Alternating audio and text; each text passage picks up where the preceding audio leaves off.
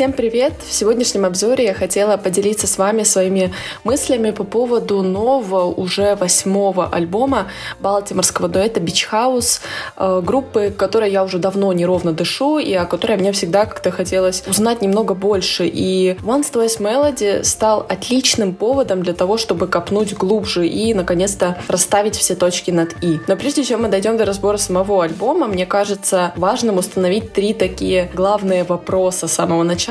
Первый.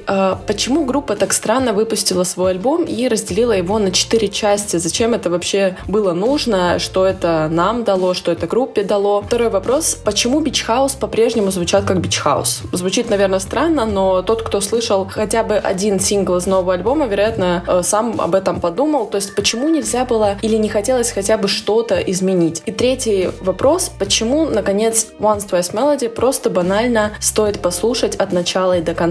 Итак, для краткой справки, Beach House — это американский дуэт, который состоит из Алекса Скелли и Виктории Легран, оба талантливейшие мультиинструменталисты. Вдобавок, дядя Виктории — это известный французский композитор Мишель Легран, которого вы можете знать по музыке к фильму «Шербургские зонтики». Вы наверняка слышали его или даже смотрели, или те, кто как минимум учился год в музыкалке, 100% знают заглавную тему этого фильма. В общем, корни музыкального наследия Виктории, они тянутся аж отсюда, то есть бэкграунд ее семьи, я думаю, очень сильно повлиял на то, как звучат песни Beach House сейчас. Дуэт прорвался на большую сцену с альбомом Teen Dream 2010 года, потом вышел альбом Bloom в 2012, он попал уже в список лучших релизов десятых. Пожизненно, наверное, главным хитом Beach House будет песня Myth и песня Space Song, у которой самая прослушиваемая песня за всю историю группы, у нее, по-моему, около 340 или даже больше миллионов прослушиваний Spotify, ну то есть если такой маленький показатель, да, как бы песни Beach House — это песни не на каждый день, но уникальная вещь вообще состоит в том, что под песни Beach House можно как грустить, можно депрессовать, но при этом можно испытывать какой-то просто дикий кайф, то есть именно вот расслабиться и чувствовать себя, наверное, самым воодушевленным человеком в мире. И, к слову, для тех, кто группу никогда не слушал, да, звучат Beach House как очень такой пышный, можно сказать, дрим-поп, шугейз, очень такой каноничный дрим-поп, поэтому, наверное, группу очень часто стриминги ставят в один ряд вместе там с Slow Dive, с Cocteau Twins, хотя, казалось бы, это совсем другая эпоха. Что было с группой до того, как вышел последний альбом? Beach House выпустили свой альбом Seven, семерка, да, я буду называть его для простоты, в 2018 году, на самом деле уже прошла куча времени, альбом нашумел, он был тепло принят, и его продюсировал Питер Кэмпбер, это Sonic Boom, сооснователь Spaceman Free, ну, что, как мне кажется, в целом очень хорошо перекликалось с музыкой Beach House, потому что Sonic Boom, у него всегда был такой вот, да, какой-то психоделичный оттенок, какой-то вайб спейс-рока. Но тот альбом, который Beach House выпустили сейчас, он был спродюсирован только самой группой. То есть в каком-то смысле это именно музыка дуэта такой, какая она есть на самом деле. Такая его квинтэссенция, которая ничем не оттеняется никакими чужими влияниями. Once Twice Melody создавался в течение 3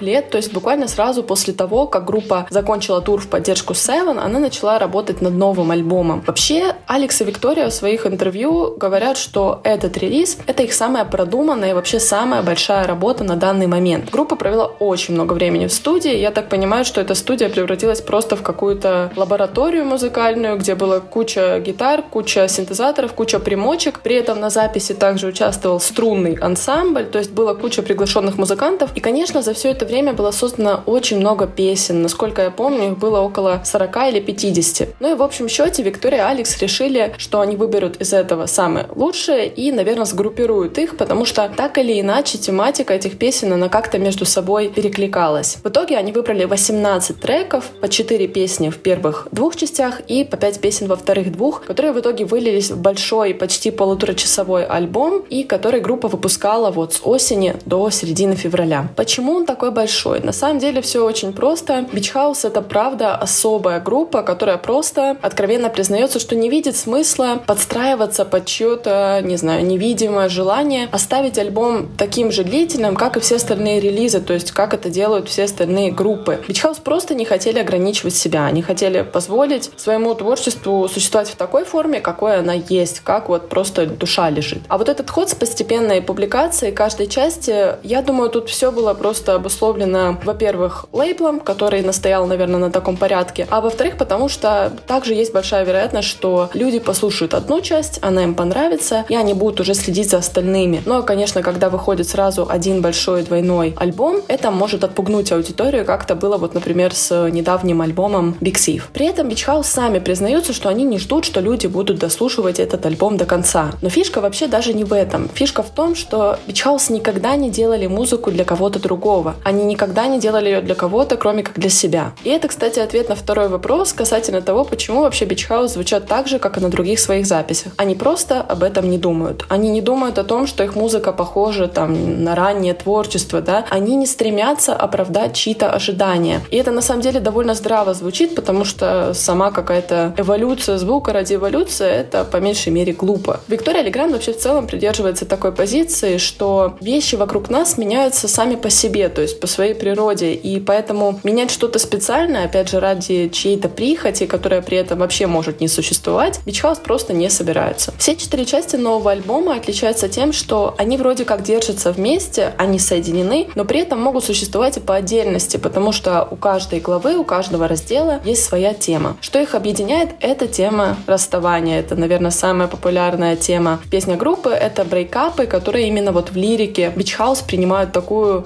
супер драматическую форму, когда главный герой буквально выбирает между расставанием и смертью. То есть разбитое сердце в понимании Beach House — это не просто отношения между двумя людьми, которых больше нет. Это буквально ты и мир вокруг, которого больше нет. Первая часть релиза — это такое введение в альбом, такой, наверное, классический бичхаусовский дрим-поп с такой психоделикой с 70-х, но при этом и с каким-то таким кинематографичным, что ли, колоритом, то есть как будто бы каждую песню можно подставить и сделать из нее саундтрек к реальной жизни. Из этой части мне больше всего приглянулись две песни, и я думаю, на самом деле, не мне одной. Первая — это песня «Суперстар», абсолютный хит с такой очень запоминающейся синтезаторной линией, над которой группа работала 3 дня, то есть вот эту саму линию они прорабатывали очень долго, было буквально 5 рабочих версий этого трека, пока вот не осталось то, что мы слышим сейчас уже на финальной работе. И вторая — это песня Pink Funeral, тоже хит на века, песня мелодрама о расставании, о трагическом расставании, которая была вдохновлена фильмом «Черный лебедь», в котором, как вы знаете, героиня Натали Портман трагически погибает. И, собственно, Beach House, они красноречиво описывают вот эту всю историю, олицетворяют какие-то похороны с розовыми цветами, которые как бы являются символом вот погибшей балерины. Вторая часть — это, наверное, самая насыщенная часть в плане лирики здесь. Мне лично каждую песню хочется отдельно разобрать. Я, правда, советую сначала послушать альбом, потом уже вернуться сюда в подкаст и еще раз послушать, о чем эти песни пелись, или хотя бы запомнить их название после первого прослушивания. В общем, например, песня Runaway. Она не такая прилипчивая сама по себе, но у нее дико душещипательная лирика. Она очень запала мне в душу. Это песня о том, что у каждого из нас есть такие воспоминания о человеке, который однажды просто изменил для нас все. То есть это история о каких-то либо мимолетных, либо платонических отношениях, которых уже нет,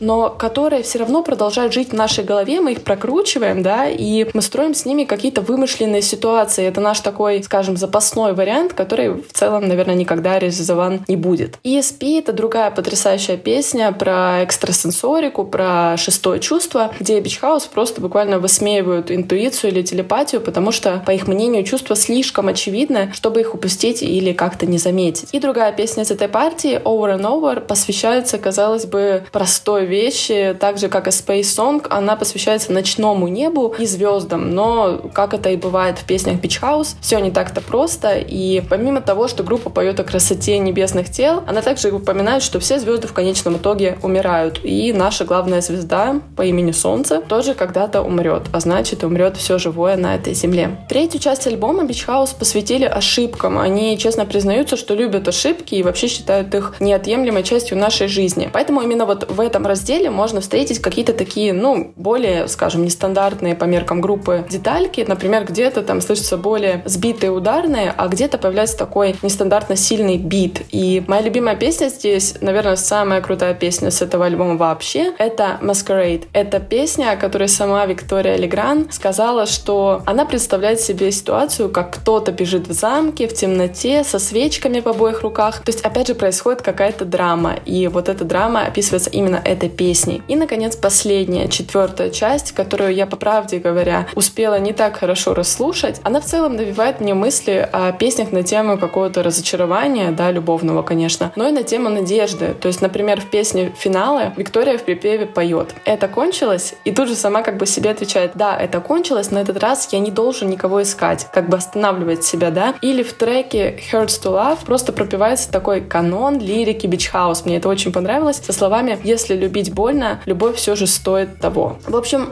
что мне хочется вдобавок сказать, мне дико нравится, что в лирике бичхаус существует такая очень сказочная категоричность, что-то вроде вот «все» или «ничего». Когда там, например, в этой же песне «Masquerade» поется «здесь и сегодня вечером, а после уже никогда». Или там в песне Pink Funeral есть такие строчки, что-то вроде «когда-то это было сказкой, а потом все полетело к чертям». То есть нет вот этой середины песен, да, нет содержания, и мы как бы сами должны его додумать. То есть мы можем подставить песню в буквальном смысле свою историю и еще больше ее прочувствовать. И вот это, наверное, именно то, что делает эту музыку такой привлекательной. То есть она не объясняется словами, но передается на уровне чувств. Beach House — это уже не просто группа, это уже настоящий стандарт музыки, который Once Twice Melody только подтвердил. И мне кажется, что Виктория и Алекс сами до сих пор придерживаются, они соответствуют своим же высоким стандартам. На этом у меня все. Всем привет! Наверное, сейчас уже поздно рассказывать про камбэк австрийской команды Mitra Mitra, потому что релиз вышел аж 17 января. Но все равно альбом Hands Remain — это хороший повод для разговора о минимал-синте. Конечно, я не впервые рассказываю о релизах в этом жанре, но я никогда не акцентировала внимание именно на стиле, а вместо этого просто бросалась тегами. И, собственно, почему бы и не восстановить этот пробел сейчас? А разговор о минимал-синте, он же Minimal Wave, невозможен без упоминания о Веронике Васицкой, основательнице лейбла Minimal Wave Records. Лейбл существует с 2005 года и занимает в основном цифровыми и виниловыми переизданиями редкой электронной музыки 70-х-80-х годов. Первым релизом Minimal Wave Records стал альбом New Mexico проекта Oppenheimer Analysis, и в итоге благодаря лейблу произошел перезапуск карьеры группы, и они снова начали ездить в туры. Такое же возрождение карьеры произошло и у нидерландского проекта Das Ding. И мне кажется, что и современная Minimal Synth сцена во многом обязана лейблу Вероники Васицкой, потому что Minimal Wave Records открыл миру огромный пласт музыки, который потом вдохновились те же Линнеа Аспера или, например, герои сегодняшнего выпуска. Но помимо того, что лейбл популяризировал жанр и спас многие проекты от забвения, он за счет селекции отчасти задал границы стиля. Сама Васицкая говорит, что Minimal Synth корнями уходит в Kraftwerk, OMD, Yellow Magic Orchestra, дебютный альбом Depeche Mode и ранние работы The Human League. Очень стыдно, что я не со всеми проектами из этого списка знакома, но при этом мне бы хотелось добавить в него еще один, а именно The Normal. Да-да, я смотрела фильм «Синтезаторная Британия» и вам советую, если вы еще не успели. Так вот, композиция TVOD проекта The Normal — это пример Minimal Synth, который позволяет понять о жанре все — и звук, и идеологическое наполнение. Вообще, если так подумать, в электронной музыке есть два пути. Либо имитировать живую музыку и присутствие человека, либо, напротив, всячески подчеркивать ее бесчеловечность. Minimal Synth, конечно же, про второе. Он звучит очень холодно и механически. В отличие от EBM, в нем обычно нет акцента на ритм секции. Бочку почти не слышно, а рабочий барабан больше похож на невнятный треск, чем на звук удара. И это понятно, задача этой музыки не в том, чтобы заставить нас танцевать. И ритм-секция в данном случае просто структурирует все остальные элементы. Аранжировки, что следует из названия, простые. Как правило, в них не больше 2-3 слоев, а вместо вокала монотонный речитатив. По сути, Minimal Synth — это синтепоп, застрявший в том периоде, когда электроника новой волны еще была в андеграунде и выражала хтонический ужас перед технологиями. При этом интересно, что в рамках жанра немало и более попсовых и мелодичных проектов с фокусом на красивых меланхоличных песнях, которые звучат как музыка из непрожитого детства. Как будто вся эта сцена разделилась на два полюса. С одной стороны, мы боимся прогресса и выразим этот страх в музыке, а с другой, мы боимся прогресса, но в то же время им восхищаемся. В качестве примера второго полюса можно вспомнить, например, композицию Radiance, упомянутых ранее Oppenheimer Analysis. Сияние, о котором поет Энди Оппенгеймер, это, конечно же, радиация. Мы это понимаем, потому что в тексте есть прямая цитата отца атомной бомбы Роберта Оппенгеймера, кстати, они не родственники, который, в свою очередь, процитировал Бхагавадгиту. Now I am become death, the destroyer of worlds. Теперь я смерть, разрушитель миров. Но при этом в контексте песни в целом нет никакого ни ужаса, ни осуждения. Напротив, здесь почти религиозное восхищение перед невидимой силой. Здесь так и просится параллель с двумя векторами развития научной фантастики в литературе, где на одном конце спектра, допустим, Ефремов и Урсула Ле Гуин, а на другом поздние Стругацкий и Филипп Дик. Но проблематика Minimal Wave, как и научной фантастики, не исчерпывается одними технологиями на стороне человечества или против него. Отдельные группы, например, Turkish Days, на простенькие аранжировки кладут вполне обычную, но от этого не менее славную, любовную или просто интроспективную лирику. А что с жанром происходит сейчас? С одной стороны, звук Minimal Wave сейчас воспринимается как ретро-футуризм. С другой, мне кажется, очень мало проектов сейчас действительно пишут Minimal Synth в его первозданном виде, даже если используют использовать те же самые аналоговые синтезаторы. Я согласна с Вероникой Васицкой в том плане, что Minimal Wave — это просто очень красивая музыка с узнаваемым саундом. И мне кажется, что сейчас жанр превратился в набор крутых и стильных шаблонов, которые можно почти бесконечно пропускать через свою оптику, встраивать куда угодно и мешать чем угодно. Является ли австрийская команда Mitra Mitra одним из примеров такого переосмысления? Сейчас рассмотрим. Но начнем с бэкграунда по двум причинам. Во-первых, я хоть и упоминала их раньше, я никогда не рассказывала об этой группе подробно. Во-вторых, эти ребята со мной уже 2 года, но я никогда не искала какую-то фактуру о них, и что-то стало открытием даже для меня самой. И мне хотелось бы поделиться этим с вами. Так вот, Mitra Mitra — это дуэт новозеландской диджейки Violet Candid и Мака Румбе. А Мак Румбе, как оказалось, персонаж интересный. Он стоит за кучей проектов, перечислять я их сейчас не буду, потому что сама не знаю большую часть, но назову один, который удивил меня больше других. Codex Empire, мощнейшая EBM-техно с лейбла Aufnahme плюс Wiedergabe. И черт возьми, это много объясняет. Как минимум саунд епишки The Flood 2017 года. По сути, это смесь минимал синта с тем, что делает Codex Empire, только гораздо мягче, мелодичнее и внезапно с отличнейшим сонграйтингом. То есть, это все тот же винтажный минимал, но с более яркой ритмической основой, взятой из телесной музыки. Кстати, забавный факт. One Universe, открывашка этого релиза, стала первым треком, который я купила на Bandcamp'е для диджей-сетов. Впрочем, The Flood — это не дебют группы. Годом раньше вышел полноформатник Mitra Mitra, и он звучит совсем не так. Дебютник Mitra Mitra — это не особо танцевальный и, если слушать альбом целиком, давящий на мозги злой ретрофутуризм. При этом, опять же, не сказать, что он как-то агрессивно копирует 80-е. Стиль узнаваем, но в этом релизе немало интересных и оригинальных деталей в продакшене. Например, мне понравился звук драм-машины в треке «Шдаун», правда так называется. Рабочий барабан там звучит как выстрелы из бластеров в старых научно-фантастических фильмах. Следующая за ним Seismic Waves тоже достаточно необычно звучит. В ней много каких-то прикольных гличей, а из-за нескольких арпеджио, наложенных друг на друга, получилось необычно плотное для минимала звуковое полотно, которое правда будто имитирует землетрясение только в твоей голове. Если в целом говорить, дебют группы — это правда какой-то sci-fi, где местами продюсерские решения больше напоминают саунд-дизайн для кино, чем музыку. И это интересно и круто, но Mitra Mitra — это в общем-то сложная запись, которая своей монотонностью и нехваткой чего-то живого и человечного моментами испытывает терпение слушателя. Второй полноформатник Marionettes 2018 года уже таким не кажется. Как минимум потому, что он короче и там больше вокала. И к слову о вокале. Мне кажется, из-за механического саунда в Minimal Synth львиная доля харизмы как раз приходится на голос. Просто представьте себе музыку Лины Аспера, но без узнаваемого вокала Элисон Льюис. То же самое с Mitra Mitra. Violet Candid, может быть, не очень хорошо поет. В той же песне Stars со второго альбома она почти говорит и не особо попадает в ноты, но это и круто. С идеально чистым вокалом эта песня бы не сработала. А еще у нее интересный акцент, который у меня почему-то вызывает ассоциации со старым кино. И она хорошо работает с интонацией в треках с речитативом. До текущего момента я об этом не думала, но, наверное, голос Violet Candid отлично подошел бы для озвучки какого-нибудь сверхмощного искусственного интеллекта в научно-фантастическом фильме, стилизованном под космическую Одиссею 2001 года. Так вот, после Marionettes группа пропала на 3 года, чтобы в начале 2022 вернуться с полноформатником Hands Remain. И мне кажется, что они зря повторили ошибку дебютника, потому что такую музыку не стоит выпускать лонгплеями на 12 треков. Дело даже не в специфике конкретного стиля, а скорее в приколах танцевальной музыки. Например, техно обычно издают епишками на 4 трека, а полноформатных альбомов в жанре не так уж и много. Длинные альбомы танцевальной музыки работают только в 2 случаях. Либо если они написаны в песенном формате, либо если это что-то экспериментальное. В качестве примера второй ситуации могу вспомнить последний альбом Zusing. Это, конечно, не совсем техно и вообще невероятно сложный релиз, но до чего же интересно его слушать именно потому, что он так мощно ломает тебе мозг. В нем есть какая-то внутренняя драма и история, рассказанная не голосом, а отвратительными индустриальными звуками. Поэтому я понимаю, зачем Zusing издал полноформатник. А вот зачем кому угодно научно-фантастические синты Mitra Mitra в таком количестве, если честно, не очень понятно. Это первая проблема Hands Remain. А вторая проблема,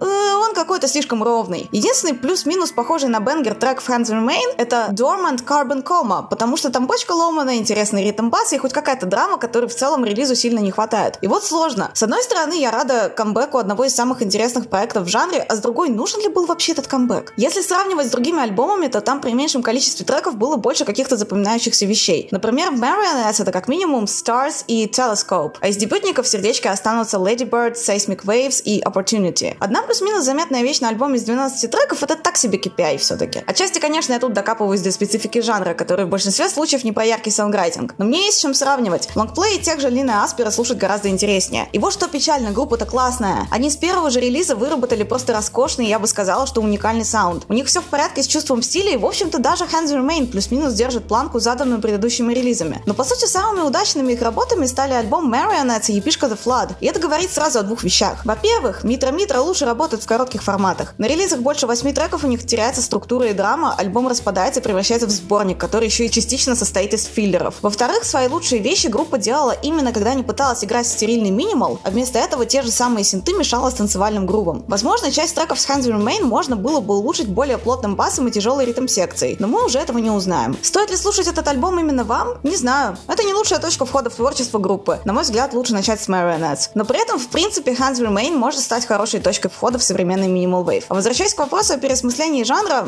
мне жаль это признавать, но именно этот альбом воспринимается как артефакт прошлого. Да, в Hands Remain слышно харизму группы, но при этом слышно все то же самое воспроизводство 80-х. И тут сразу встает вопрос о том, зачем слушать Mitra Mitra, если есть Dust Ding. На этом все. Здорово, это Оля, и сегодня я расскажу про британскую группу Thank и их дебютник. Ребята играют то, что можно обозначить как нойз-рок, панк-метал, электро, арт-рок. Обычно я говорю в начале жанры, чтобы вы поняли, что это будет интересно. Забавно, что в этом году все в музыкальной индустрии что-то написали или сказали о группе Yard Act, хотя многим она показалась скучной или, не знаю, надуманной текстами. Ведь ее вокалист честно говорит, что он пишет музыку, чтобы прокормить семью. А часто в глазах других музыкантов это не всегда true. Это, не знаю, песня из разряда, когда мы обсуждаем, почему Idols хайпуют на несчастьях вокалиста и продают свой винил с прахом матери и выставляют себя роднеками, хотя они не роднеки, или почему выпускники крутых университетов так быстро становятся популярными в музыкальном мире. Но сегодня не об этом. Хотя на полях замечу, что Thank записали альбом с уже бывшим их барабанщиком Робом Слеттером, который теперь драмит в тех самых Yard Act. И в моем ревью еще не раз я упомянула об этой группе. Но вернемся к дебютнику Thank. Он называется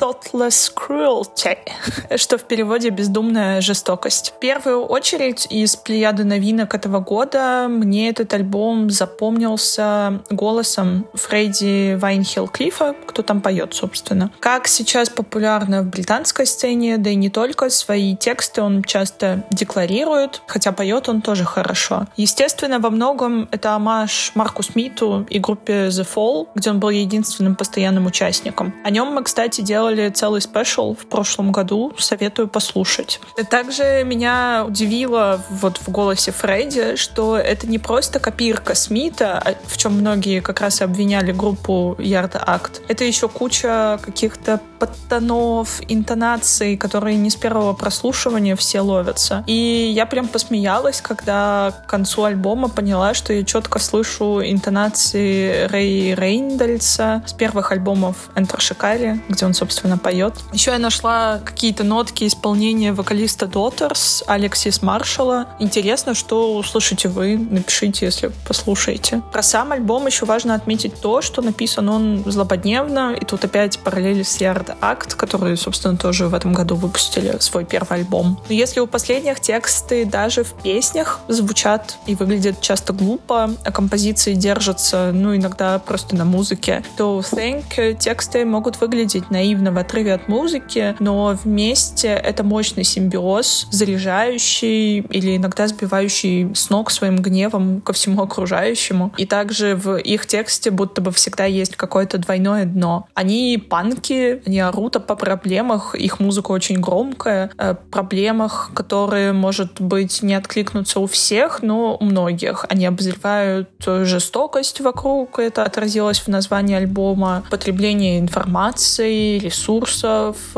национальные вопросы. В то же время группа не стоит в белом пальто, они смеются сами над собой в своих же песнях. Это обезоруживает их в моих глазах и ставит на порядок выше тех групп, которые просто жалуются на все вокруг. И их тексты могли быть сказаны от лица какого-нибудь, не знаю, очень неприятного парня, который приклеился к тебе в баре с умными, в кавычках, рассуждениями в попытке доказать твою неправоту, а какие-то цитаты Thank могли быть написаны на заборах. Вообще, тексты внутри альбома — это такой набор лирических героев, причем не самых приятных. Такой спектакль «Маленькая Англия» через призму группы. Если по музыке, то это сырая долбежка, такая панк-долбежка, гармошка, электро, долбежка, очень много баса, я люблю звуки баса. Видно, что ребята вдохновлялись одновременно, не знаю, очень разными группами, и LCD Sound System, и Шушу, которые пишутся как Ксиу, и Tears for Fears, теми же The Fall, иногда The Body. Это не все референсы, скорее заманухи от меня. Если вам нравятся эти группы, вы послушайте альбом этот. Давайте я пробегусь по каждому треку этого получасового неистовства,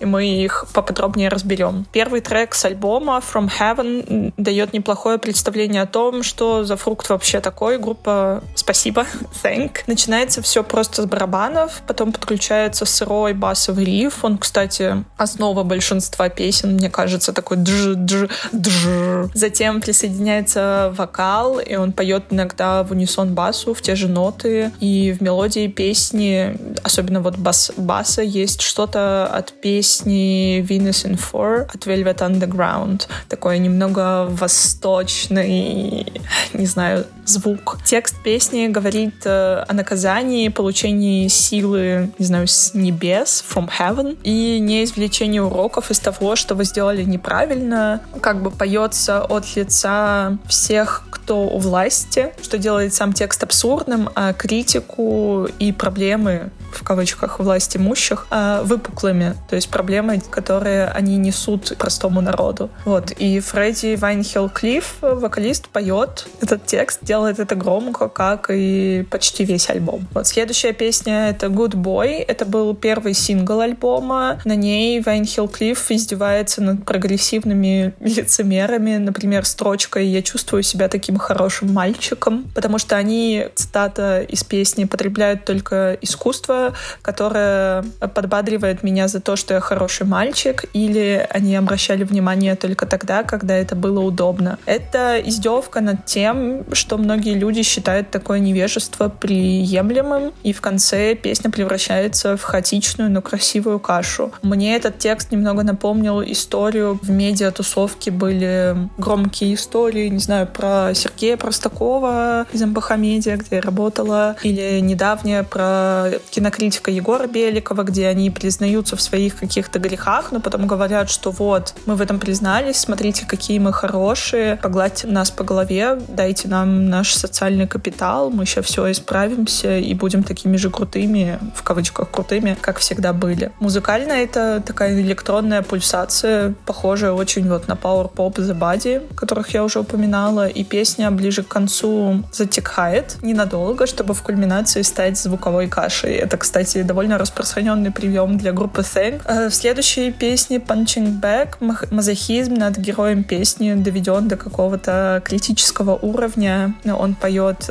«Я буду твоей гребаной боксерской грушей, потом напиши, что я чувствую, чтобы все твои гребаные друзья могли посмеяться». Ну, как бы над ним. Музыка и группа показывает напряжение и такой взрыв, не отпускающим нас сырым рифом, как раз басом, и электронными вставками. А в конце, как я уже говорила, какофония из этого всего очень крутая. Вот песня Paris Syndrome — это, возможно, самая доступная песня группы Thank. Ну, настолько доступная, насколько может быть доступным нойз-рок в размере 5/4 с гудящим, неряшливым басом и пыхтящими пауэр-аккордами гитарными. Текст тут тоже самоуничижительный, это тоже такая красная нить через весь альбом. Он поет, как бы скажу по-английски, чтобы наш подкаст не маркировали матами. I hope this summer never ends. Please call me fuck in front of my friends. Остальной текст в песне хоть и глупый, но вместе с музыкой это удивительным образом работает и цепляет. Текст песни Dread заигрывает с жизнерадостным британским оптимизмом, с его образами о жарении сосисок, о собаках, которые гавкают по ночам. Вот, ребята поют о такой немного руральной Англии, подчеркивая в песне, что не бывает хорошей группы из Лондона. Они сами, кстати, из Лидса, но потом они поют, что не бывает хорошей группы оттуда, и не бывает хороших групп, которые существуют меньше 25 лет, и вообще групп,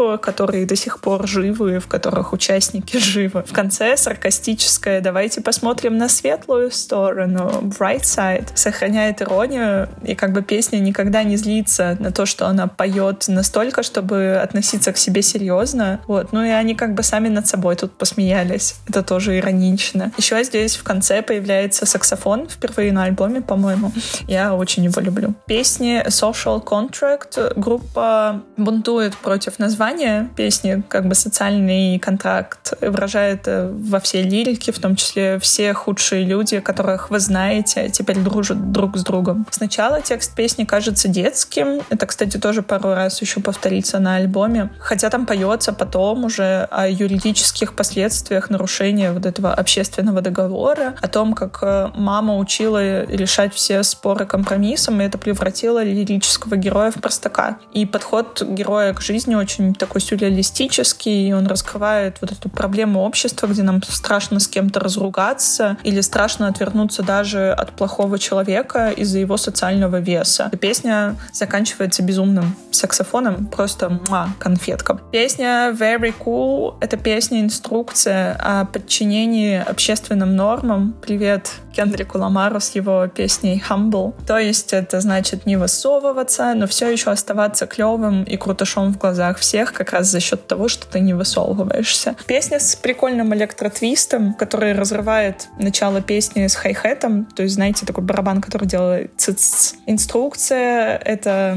как бы куплет и припев повторяется под синты и колокольчики уже ором. То есть вдруг ты не понял, как стать крутым. В песне Plausible Deniability опять текст-шутка. Песня открывается забавной и такой немного высокомерной лирикой. Я очень красивый и привлекательный, и я встречусь с Богом, когда пойду задом в ад. Очень много нигилизма.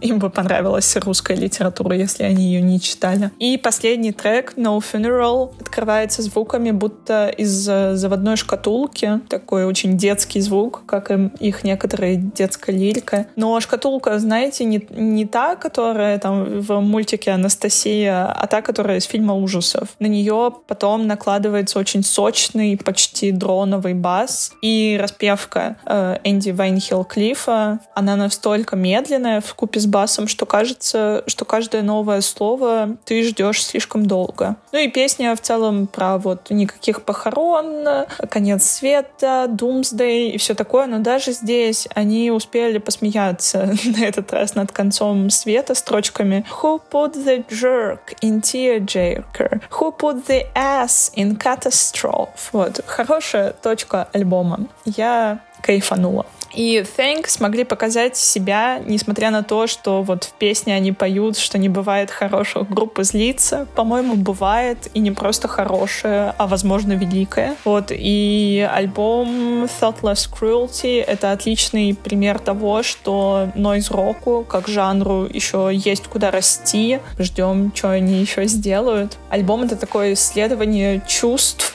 которые мы все испытываем, хоть, может быть, и не понимаем, что их испытываем. Поднятие проблем, вот, про власть, но больше, я думаю, как раз про это смирение и про какие-то социальные оковы между нами. Нигилизм хоть и проскальзывает в альбоме, но не делает группу круче других. Как я говорила в начале, в белом пальто они точно не стоят. Вот, в общем, спасибо группе Thank, и если они приедут в Россию, надеюсь, они выступят с нашей группой Thank, с группой «Спасибо», которую я отметила в итогах прошлого года.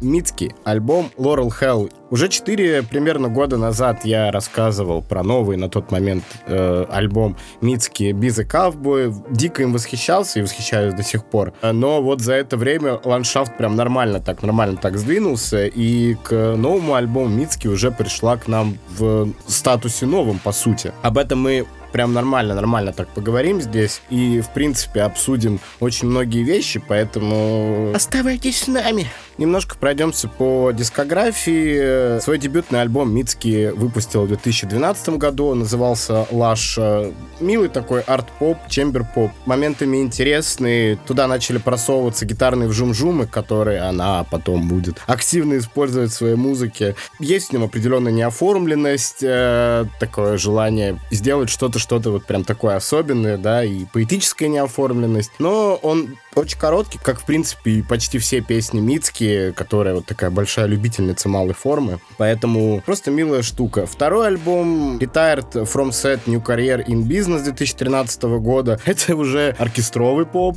такая серьезная на самом деле заявка, но тем не менее я этот альбом до сих пор не могу в полной мере раскусить. Там действительно арт-поп, он действительно с оркестром. Как мне кажется, тоже очень неоформленная такая запись. Мицкий все больше совершенствуется как сонрайтер. Он тоже, если в такой базовой версии, достаточно короткий, много времени не займет. Тем не менее, я этот альбом могу советовать, не считая его там недооцененным, переоцененным и так далее. Первый такой выход к большей популярности, скажем так, большему медиа состоялся в 2014 году на альбоме Bury Me at McCourt Creek. Мицкий уже начинает фузить, панковать, и моментами даже это все мне лично напоминает гаражный панк-ревайвал из начала 21 века, но в плюс перемешку с гитарной музыкой уже десятых. И я эту пластинку очень люблю, но вот из каких-то таких ретроспективных впечатлений, опять же, потому что много времени в свое время провел с гаражным ревайвалом, однако я ее все равно советую, потому что потом Мицкий начнет быть более эклектичный, да, и менее сосредоточенный на каком-то одном звуке, ну, за исключением нового альбома. Puberty 2 — это уже прям полноценный выход в медиа, именно с этой пластинки начинается покорение такое большое инди-сцены. Puberty 2, Puberty 2 — замечательный эклектичный альбом. Мне нравится, как Мицкий стала мастером своей вот этой короткой форме, мастеров коротких двухминутных песен, да, умеет сочетать элементы такого очень простого звука с крайне проработанным звуком.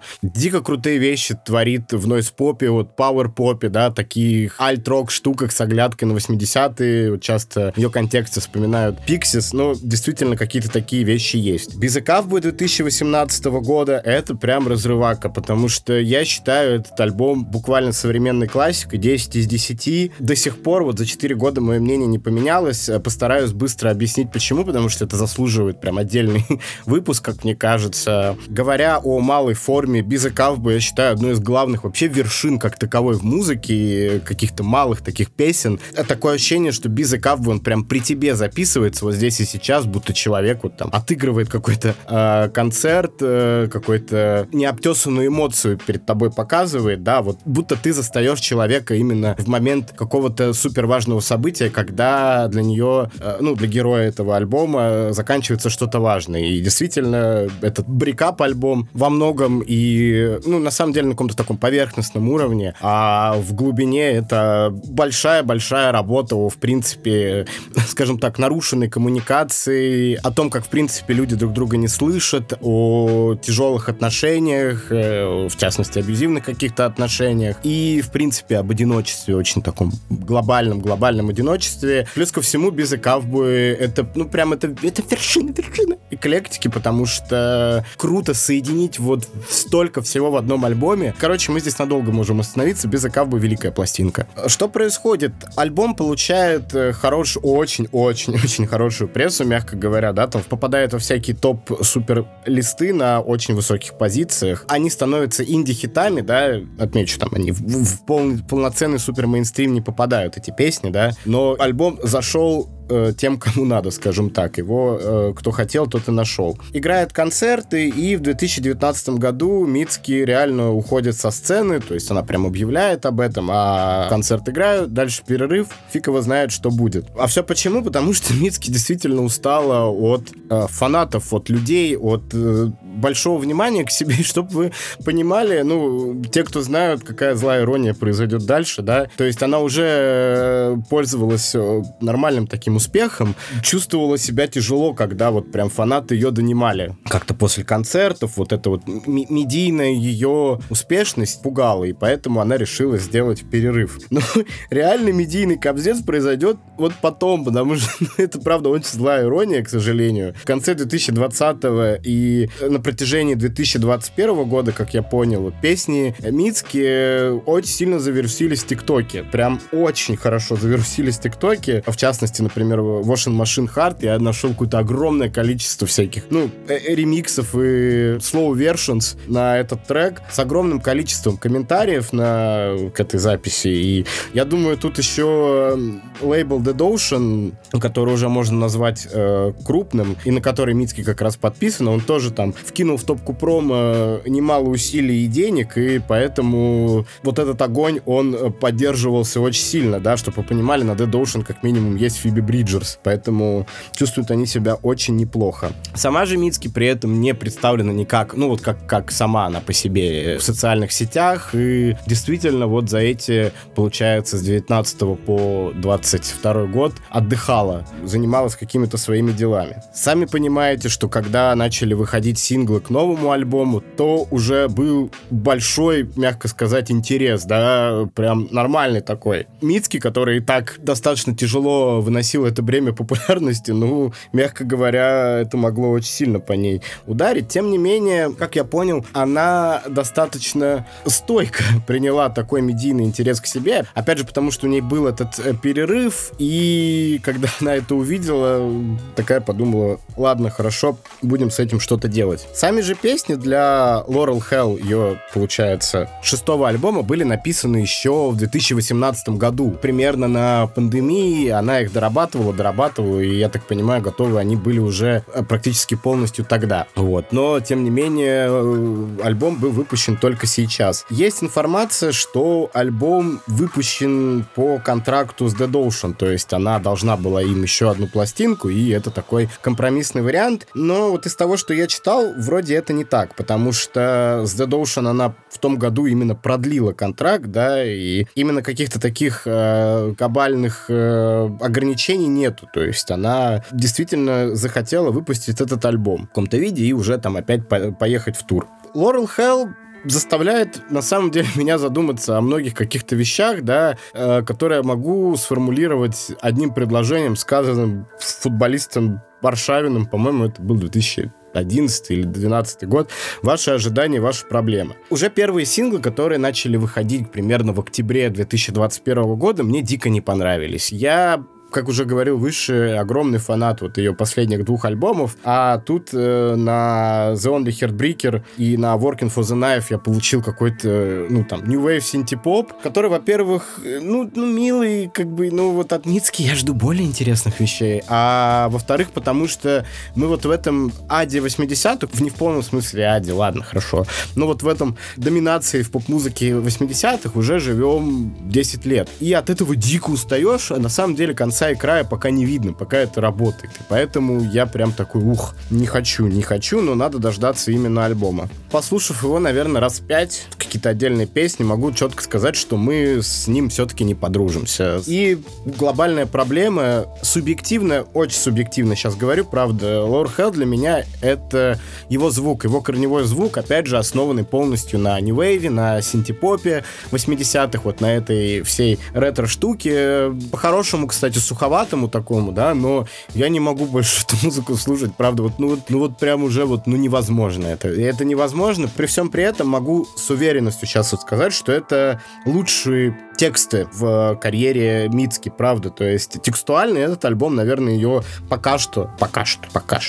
Главный альбом. Никуда не ушла вот ее вот эта краткость формы и подход песня-это зарисовка, да, такая небольшая, в какой-то степени она довела ее до своего определенного идеала и действительно совершенствуется как, назовем это поэзией, да. Например, Valentine Texas, очень милая зарисовка, она мне напомнила песню «Самолет» Земфиры, да, потому что примерно о тех же эмоциях, когда она летит к своему там любовному интересу, и вот буквально ощущение от полета и ожидания обрисовывают вот в этой песне. Working for the Knife, вторая песня, и в этом смысле очень ироничная по отношению к тому, что с ней произошло в медийном рынке, да, когда человек, который не хотел на самом деле, я уверен в этом, такой большой популярности и такого большого нездорового интереса к ее музыке, происходит то, что происходит. Не буду останавливаться, на самом деле, на всех песнях, потому что хочу, чтобы вы их послушали сами, именно с точки зрения текста. Но вот свое отношение к музыке я выразил. Мне единственная какая-то песня, которая прям меня сильно зацепила, это Stay Soft. Вот она прям очень крутая, и с удовольствием ее буду миллион раз переслушивать. спрашивать в остальном не могу. Какая глобальная проблема Смитски? Но на самом деле не Смитски нифига. И даже не с новым альбомом. Лучше всего ее выражает сама Мицки в одном из последних интервью. Зачитаю примерный перевод, и, я думаю, он схож, скажем так, с оригиналом, просто чтобы быстрее было. Я музыкант, но причина, по которой они действительно платят мне большие деньги, они имеются в виду фанаты. Заключается в том, чтобы быть местом, где каждый может выразить все свои чувства, свое уродство, которым нет места в их собственной жизни. Я как черная дыра, куда люди могут вываливать все свое дерьмо, будь то потребность любви или ненависть и гнев. На самом деле это очень точно, в том смысле, что Мицки, она сама об этом говорила, достаточно толерантно относится к тому, как трактуют ее песни. То есть она понимает, что когда художник, музыкант что-то записал и выплескивает это в народ, к слушателю, да, то там уже начинается открытость интерпретации, если это не заходит на какие-то такие радикальные смыслы, на радикальные вещи, то все нормально, пусть они интерпретируют это так, но, тем не менее, вот остается момент, когда, вы знаете, вы приходите к музыканту и говорите, вот ваши песни, они обо мне. Но они не обо мне, в смысле, они даже не о Мицке в какой-то степени, они именно о герое, о котором говорит Мицки. Это важный момент, понимаете? То есть старайтесь это разделять, это не помогает музыкантам, понимаете? Самое немножко ужасное, что, где-то в силу возраста, где-то в силу того, что интернет — это вещь, которая поглотила буквально все, у Мицки достаточно одержимая фанбаза. Я видел даже публикацию, где ее сравнивают с фанбазой Тейлор Свифт и БТС в плане увлеченности. Но сама Мицки, она, опять же, она закрытый человек, прям публично закрытый. Она не выходит в этом смысле на контакт и не как-то подогревает интерес. То есть это не какая-то такая игра, такая, нет, не скажу, вот. И вкупе с определенной одержимостью ее фанбазы выходят публикации типа от больших медиа, да, там. Статья Guardian, интервью на Guardian, называлась Мицки The US Best Young Songwriter на The Guardian. Представляете, вы, нельзя так музыкантам. Это очень нехорошо, когда вы приходите так и накладываете определенную очень большую ответственность на музыканта, который с этим флагом не выходил, что он какой-то выразитель мнения Young Adulthood и так далее. Почему Мицки музыка для депрессии? Потому что вы так ее позиционируете, и потому что Мицки самой это не нравится. Вы сами суете, и я возможно, в данный момент, сую какой-то определенный архетип, и во многом это мешает, в большей степени мешает ее творчеству, чем помогает ему. Мне кажется, что это опасная какая-то такая риторика. Я думал, она уходит, но тем не менее я постоянно вижу заголовки в стиле «Лучшая музыка момента», что? Да? Послушайте срочно эту группу. В итоге Мицки становится определенным заложником образа, который она сама даже не придумывала себе. Его просто пришли и навешали на нее. Это удивительная вещь, потому что, оно так даже не работало, я не знаю, не с Ланой Дель Рей, которая в свое время подогревала какие-то такие вещи, да, и сама говорила определенные фразы, которые взаимно с медиа, они, скажем так, друг друга в этом смысле подогревали, да. Это на самом деле проблема, потому что когда человек, подогреваемый всем этим, без бэкграунда, приходит к Мицки, приходит к Лору Хелл, возвращаясь к альбому, он находит просто хорошую нью-вейв-пластинку, потому что, в принципе, она такой и является, синти-поп, нью-вейв, ретро поп-пластинкой. Нравится ли мне Лорел Хелл? К сожалению, нет. У нас прям не любовь, скажем так, в этом смысле. Тем не менее, хвалю текст. И на самом деле пофиг, хвалю там или нет. Пожалуйста, не читайте ничего Лорел Хелл, не заходите в интернет. Просто возьмите и послушайте этот альбом, сделайте выводы. Я вам не обещаю, что он вам понравится. Мне он не понравился. Послушайте Мицки и сделайте свои выводы. Постарайтесь сделать для нее подарок. И ограничить свое общение с медиа, скажем так, в отношении к Мицки. Вы сделаете ей большой подарок, правда. Просто послушайте музыку и сделайте выводы. За исключением нашего подкаста. Наш подкаст вы можете слушать постоянно перед тем, как что-либо слушать, потому что это истина в последней инстанции. Добро пожаловать в мир группы Black Country New Road. Я уверена, что название, которое вы сейчас услышали, уже о чем-то вам говорит, потому что описать все те метаморфозы, весь тот хайп, который поднимали медиа в связи с этой группой, вообще очень сложно и долго. Но факт остается фактом, что из любимой новой группы единиц, которые прошарили Black Country New Road еще в 19-м, даже 2018 году, эта группа выросла в коллектив, который добился просто потрясающе быстрого успеха и стал на слуху даже у тех, кто, казалось бы, такой сложной музыкой и не интересуется. Что происходит сейчас? В начале февраля Black Country New Road выпустили свой второй альбом «Ants From Up There», который собрал много похвальных отзывов. Он получил Best New Music на Pitchfork, добрался до высоких позиций в чатах не только в Великобритании, где он закрепился на третьей строчке, но и в Бельгии, Германии, даже Австралии. В плане звука этот альбом кардинально отличается от дебютного релиза группы For the First Time, который вышел в том году, но это не единственная вещь, которая сделала Ants From Up There таким любопытным для прослушивания. Случилось то, что за 4 дня до выхода релиза солист группы Isaac Wood объявил о своем уходе, что вызвало, конечно, очень много вопросов у фанатов и, разумеется, только усилило интерес ко второму релизу. Я обязательно доберусь до этой темы в конце своего рассказа,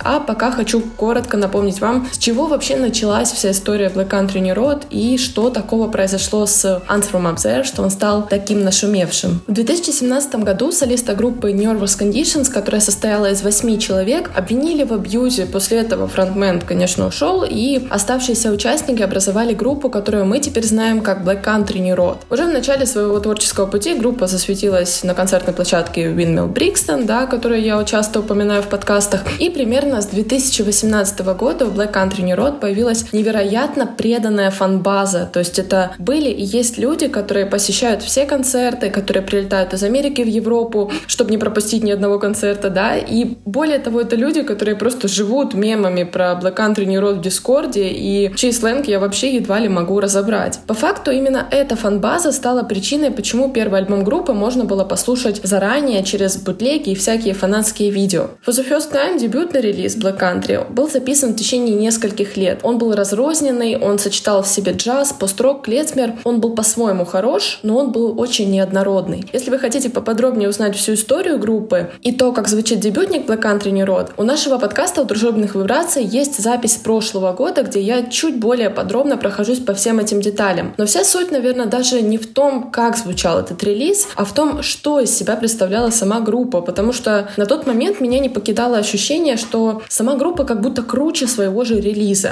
Но приятный момент заключается в том, что Ants From Up There изменил эту формулу, и теперь музыка Black Country New Road действительно вышла на передний план. Первые ласточки о том, что второй релиз группы подоспеет уже совсем скоро, появились, когда Black Country New Road номинировали на Mercury Prize. Тогда же примерно стало известно, что новый альбом будет сильно отличаться от того, что мы слышали до этого, что он будет более эпичным, более грустным, но от этого не значит менее саркастичным, и чуть более приближенным к поп-музыке. Так на самом деле и получилось. Альбом был записан за карантинное лето 2021 года вместе с продюсером Серджио Машецко, который на самом деле больше занимается микшированием и аудиоинженерией. И уже потом, будучи в туре в поддержку своего первого релиза, Black Country отрепетировали новые песни, и альбом наконец-то вышел в свет. Если мы все еще пользуемся какими-то определениями в 2022 году, то, наверное, проще будет сказать, что Ants From Up There — это постжанровый альбом, то есть он не попадает ни в одну известную нам категорию, стоит где-то на стыке классики, на стыке инди-фолка, чембер-попа и уже, конечно, знакомого пост-рока. Когда критики обзорили For the First Time, там очень часто мелькала группа Slint как главный источник вдохновения. Но новый релиз, он вырос как будто из совершенно другой среды, то есть это прежде всего Arcade Fire эпохи альбома Funeral, это относительно ранние работы Суфьяна Стивенса и, конечно, это некоторые записи Артура Рассела. Если переводить это на простой язык, это значит, что Black Country New Road стали менее мрачными, но в то же время более воодушевляющими, помпезными, хотя, конечно, такая толика грусти в их музыке сохранилась. Второй альбом также отличается своей структурой песен, они заметно укоротились по длительности, если, конечно, мы не берем во внимание триптих из последних треков, которые лично я считаю одним из самых удачных песен на альбоме, к ним мы тоже еще вернемся. Black Country New Road действительно предупреждали нас о том, что их альбом будет более попсовым, но вообще под этим они имели в виду не столько звук, сколько концепцию самого релиза, то есть, грубо говоря, привычный для нас слушателей формат, где есть интро, где есть аутро, и середина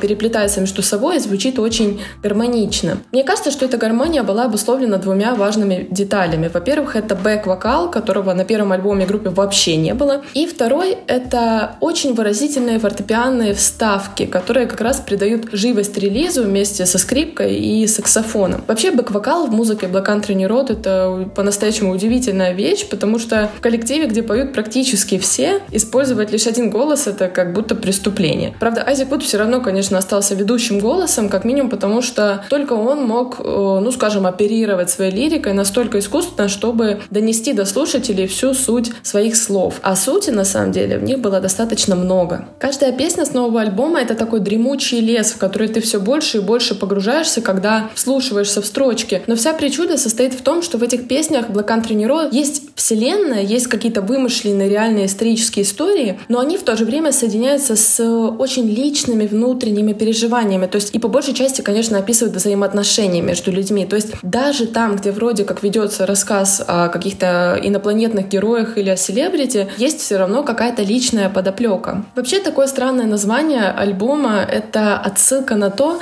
как выглядят люди с высоты птичьего полета. То есть, ну, то, что сверху они кажутся муравьями. И это уже своего рода такой намек на лирическую тему новых песен. Вообще лучше всего она проявляется в двух треках. Это ведущий сингл Chaos Space Marine и Concord. Причем в клипе на песню Concord очень хорошо прорисовывается вся вот эта вот концепция альбома. Для справки, Конкорды — это такие британско-французские гражданские самолеты с 70-х годов, которые Айзек Вуд упоминает в песнях как метафору своих отношений. Будем считать, что это отношения между главным героем, то есть как бы самим Айзеком, и его возлюбленной. То есть по факту Конкорды — это такие самолеты, которые были финансово невыгодны ни для Великобритании, ни для Франции, потому что с ними было и много каких-то эксплуатационных проблем, но при этом отказаться от этого проекта правительство обоих стран не хотело, потому что, ну, как бы слишком уже много всего было в них вложено. И именно такими Айзек Вуд видит свои отношения с возлюбленной, которые как бы уже перестали приносить ему какие-либо эмоции, но от которых он все еще не может отказаться. Есть и другая отсылка на Конкорды в песне Chaos Space Marine, которая получила свое название из игры Warhammer. Там есть такой отряд космических десантников хаоса, которые как бы раньше были частью империи людей, но потом решили посвятить себя хаосу. Вообще в игре эти космодесантники, они выглядят довольно такими жесткими, кровожадными героями, у них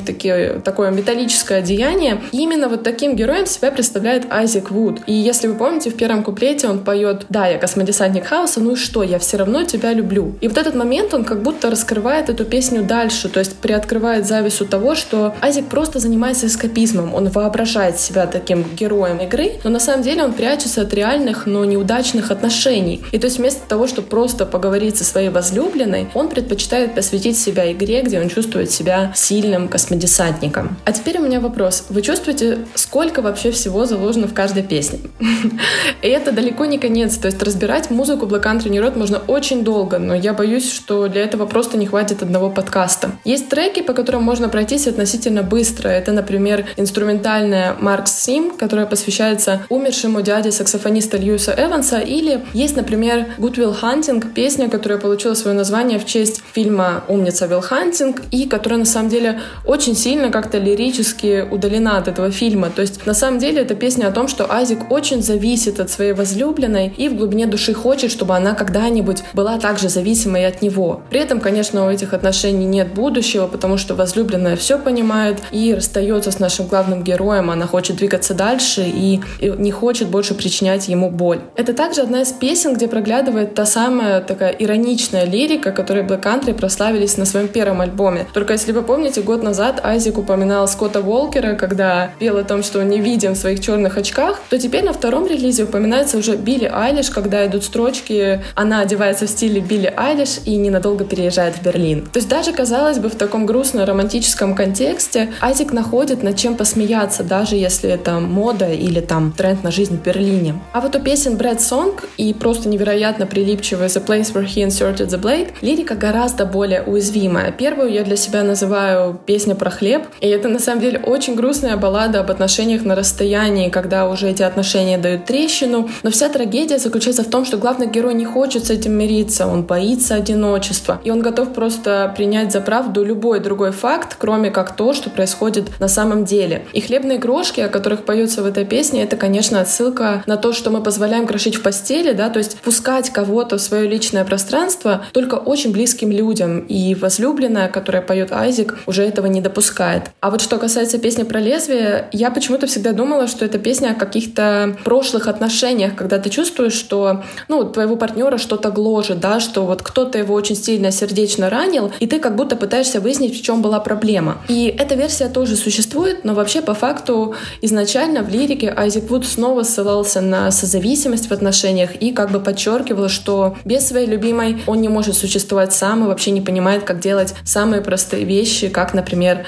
готовка. И именно эта песня хорошо демонстрирует музыкальные способности группы, ее вот эту вот синергию и такой плавный переход от мелодрамы к настоящей трагедии. То есть The Place Where He Inserted the Blade — это такое введение в эпилог альбома, который кончается песнями Snow Globes и Basketball Shoes. Одна из них идет 9 минут, вторая больше 12, и это действительно такие треки, которые демонстрируют всю вот эту помпезность в музыке Black Country New Road. Очень забавно, на самом деле, этим песням уже по 3 года, если не больше, и вообще за время своего существования их тексты претерпели много изменений. Самые классные строчки в Snow Globes — это, конечно, «Снежные шары не трясутся сами по себе». То есть мораль такова, что вещи не происходят сами по себе, за всем стоит что-то, то есть какая-то судьба или что-то такое. А вот Basketball Shoes — это трек, который я бы назвала просто, не знаю, современной классикой гитарной музыки. Вообще изначально в ней пелось о какой-то пошлой любви к Charlie XCX, но по факту это песня о эдиповом комплексе, то есть о том, что через сексуальные мечты о Чарли Айзек пытается добиться признания от своей матери. Это очень эпичная песня с большим подтекстом, и она, конечно, хорошо доказывает, что Black Country New Road получили свое признание не просто так. Вообще, подытоживая всю лирику, Ants From Up There — это альбом о созависимости и об отношениях, к которым приходит конец. Это альбом, где возлюбленная, которая уже не испытывает былые чувства, выступает конкордом, а главный герой, который, по всей видимости, является Айзек Вуд, боится одиночества и, конечно, отчаянно пытается удержать свои отношения. А теперь, внимание, последний очень важный вопрос, к которому я вела всю эту длинную историю о лирике. Можем ли мы быть уверены, что в своих текстах Айзек Вуд говорил именно о возлюбленной? То есть, действительно ли все его песни вообще посвящались взаимоотношениям с девушкой? Все источники гласят, что Айзек сам по себе одиночка, и что за то время, что он играет в группе, у него вообще ни с кем никогда не было романтических отношений. Но неужели реально можно выдумать столько разных переживаний, при этом не проживая их на самом деле? А теперь на секунду просто представьте, что возлюбленная, которая перестала отвечать Айзеку взаимностью, это сама группа, то есть Black Country New Road как музыкальный проект, с которым Айзек был очень сильно связан. Если подумать, эта мысль очень хорошо перекликается с его уходом, с его состоянием, да, вот в этой среде Black Country New Road, от которой он уже не чувствовал отдачи. То есть говорят, что Айзек покинул группу из-за ментального здоровья, и мы сами, конечно, не знаем, что конкретно произошло, но есть ощущение, что этим злосчастным конкордом, о котором пел Айзек в своих песнях, была сама группа. Вообще уход фронтмена, который отвечал за все тексты, он также навевает мысли о том, что такой масштабной, такой сложной музыка Black Country New Road теперь уже может и не быть. Но здесь тоже есть 2 «но». Во-первых, конечно, нельзя не учитывать способности всех оставшихся участников, тем более, что с уходом фронтмена и солиста они уже ранее справлялись. А во-вторых, если смотреть на это глобально, то люди так или иначе встречаются и расстаются. Кто-то уходит, кто-то приходит, и главное здесь не то, чем это все кончится, а то, что прекрасное смогут эти люди сделать за время, пока они находятся вместе. Как говорится, главное не цель, а сам путь на пути к этой цели. На этом у меня все.